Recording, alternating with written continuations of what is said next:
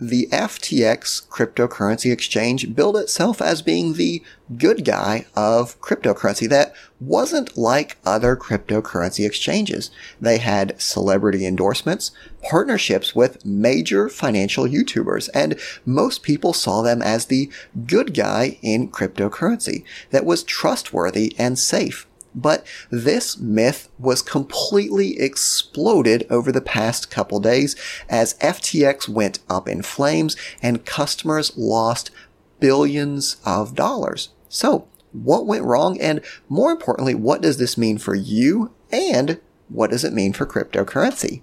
That's what we're talking about in today's video. Hey everyone and welcome back. This is the part-time economist and in today's video, we're talking all about the implosion of the FTX cryptocurrency exchange. If you're new to crypto, you might have no idea what's going on here. If you're accustomed to operating in the cryptocurrency world, you might think another day, another failed cryptocurrency exchange. What else is new? But in reality, FTX is different because it really held itself out to be the trustworthy cryptocurrency exchange. They promoted regulation and most people saw them as the good guys. So in today's video, I want to very, very, very briefly touch on what happened with FTX and then more importantly talk about what this means for you, what this means for cryptocurrency. Now, we're also going to cover some of the key financial jargon that you might hear getting thrown around regarding FTX. So what happened with FTX? Well, one thing I will say is that this story is so convoluted and corrupt that every day we're learning more about how bad things actually were. So anything I tell you in today's video is probably going to be 10 times worse by tomorrow or the end of the week. So I'll just give you the very, very basics of what's going on. FTX was a cryptocurrency exchange. People would deposit their money, they would trade cryptocurrency, they would buy cryptocurrency, they would store their cryptocurrency on the exchange. Now, behind the scenes, FTX wasn't exactly holding these customers' funds. Maybe they were lending them out, maybe they were lending them to themselves. We don't really know all the details, um, but the simple fact of the matter is they weren't keeping the funds for the customers. They were doing other things with them. Um, over time, there started to be some rumors going around. Hey, FTX isn't really holding your funds, so you might want to pull them out now to be safe. Well, people start pulling out their funds and more people start pulling out their funds. It's kind of a bank run. FTX pauses customer withdrawals. They say, Hey, we can't let you withdraw right now. And that's when things really start to break down. Essentially, it's an old style bank run. Now, when this bank run initially happened, people thought that it might just simply be something known as a liquidity crunch. In fact, competitor Binance said, hey, FTX is having a liquidity crunch. We're going to step in. We're going to protect the users.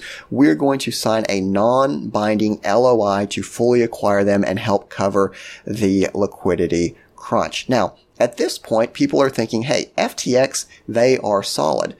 They're one of the if not the most reputable cryptocurrency exchanges. There is no way there's fraudulent activity. They're good. They have good balances. People are just kind of freaking out and doing a bank run. It's kind of like in the old days, right? If there's a bank, people think they don't have money, they're going to pull their money out. The bank has the money, it just might be tied up in loans, it might be tied up in mortgages, it might be sitting at a Federal Reserve branch, right? They have the money, they just need the time to sell those assets, get the money, and give it to their customers. This is what people initially thought was happening. Hey, FTX is good, let's just give them some time, we'll scoop them up at a discount, we'll make a huge profit. Well, Binance actually backs out of this deal because as they start doing their due diligence, they realize this is not a simple liquidity crunch. It's not that FTX has these customer funds and they just need some time to free them up. They just don't have them at all. It's a complete sham. And again, the magnitude of this is huge because FTX was really seen as the trustworthy cryptocurrency exchange. In fact, they were the ones promoting a lot of regulation. So a huge shock there. Over the next coming days, what we see happen, the token of the FTX exchange, FTT, essentially completely crashes. You can see that massive decrease there in the space of just just less than 24 hours, even But what does this actually mean for the people that invested? What does this mean for you going forward? Well, when we invest in cryptocurrency or any financial asset, whether it's treasuries, whether it's stocks, mutual funds, even holding cash has risks. There are two types of risks. Now, the first risk is the type of risk that people think about. This is the asset specific risk. If I'm investing in a startup company, I know there's a chance that it can fail. It's a startup.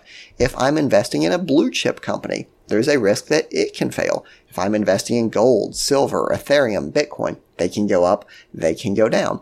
Most people have an idea that there's risk involved with the asset. But the kind of risk that FTX poses is with who you're actually doing business with. So if I invested in Bitcoin on FTX, I might say, yeah, I know Bitcoin can go up or down, but I'm still going to have my half a Bitcoin or one Bitcoin. But what if that Bitcoin isn't actually there? It would be like investing in gold or silver. You say, okay, I know gold can go up or it can go down, but what if the dealer doesn't actually give you a gold coin? They give you a fake, a copy. That's kind of what we're looking at here. It's not the asset that's causing the risk. It's things outside of that. And this is what I find so interesting because as you read through these stories of people that invested with FTX, yes, some of them were investing in cryptocurrencies, volatile cryptocurrencies, but some people were literally storing stable coins on the exchange. These are people that said, Hey, I don't want the risk. I don't want the volatility of crypto. I'm going to store it in a stable asset. So they thought they weren't exposing themselves to risk, but they were exposing themselves to a different kind of risk, which is FTX obviously not having their funds. So what's the big takeaway from all of this? Well, as I'm currently reading through this, it looks like FTX owes about $8 billion. And Again, we can get into how corrupt FTX is, what they're doing, um, but that's really not the point. They owe money. These people thought they had money, and it's going to be exceedingly difficult to actually get it back for them. And most people look at this and they say, cryptocurrency is a scam. Cryptocurrency is not trustworthy. And I, I say this every single time when I talked about Celsius, um, when we're talking about FTX. If you have cryptocurrency that is on an exchange, that is exactly what cryptocurrency was designed to prevent. If we look back to the history of Bitcoin, it was designed to allow people to self custody their funds, to keep their assets safe without needing, in that case, a bank.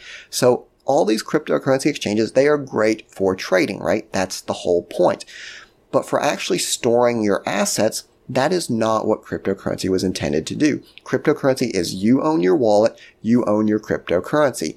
Um, so what's going on here isn't, in my opinion, a failure of cryptocurrency.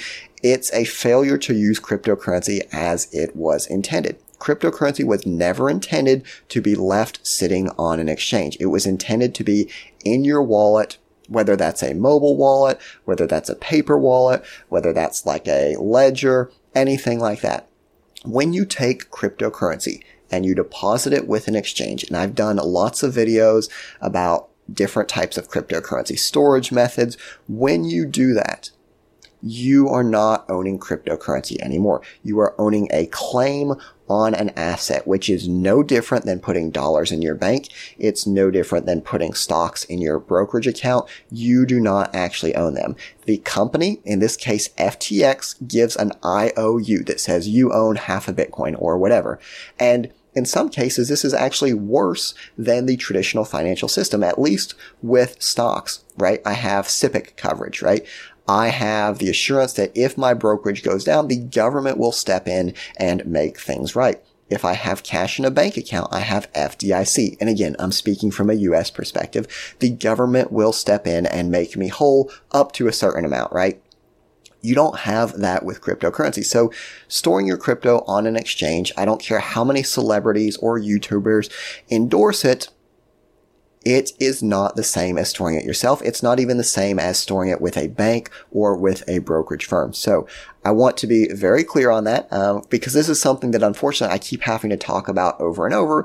Um, Cryptocurrency is designed to be stored and custodied by you. Leaving it on an exchange exposes you to risk of the exchange. Now, to be very clear, there's risk of storing it yourself, right? You could lose your device, you could lose your seed phrase. There's risk involved, and I've made other videos talking about those risk trade-offs, but I want to be very clear.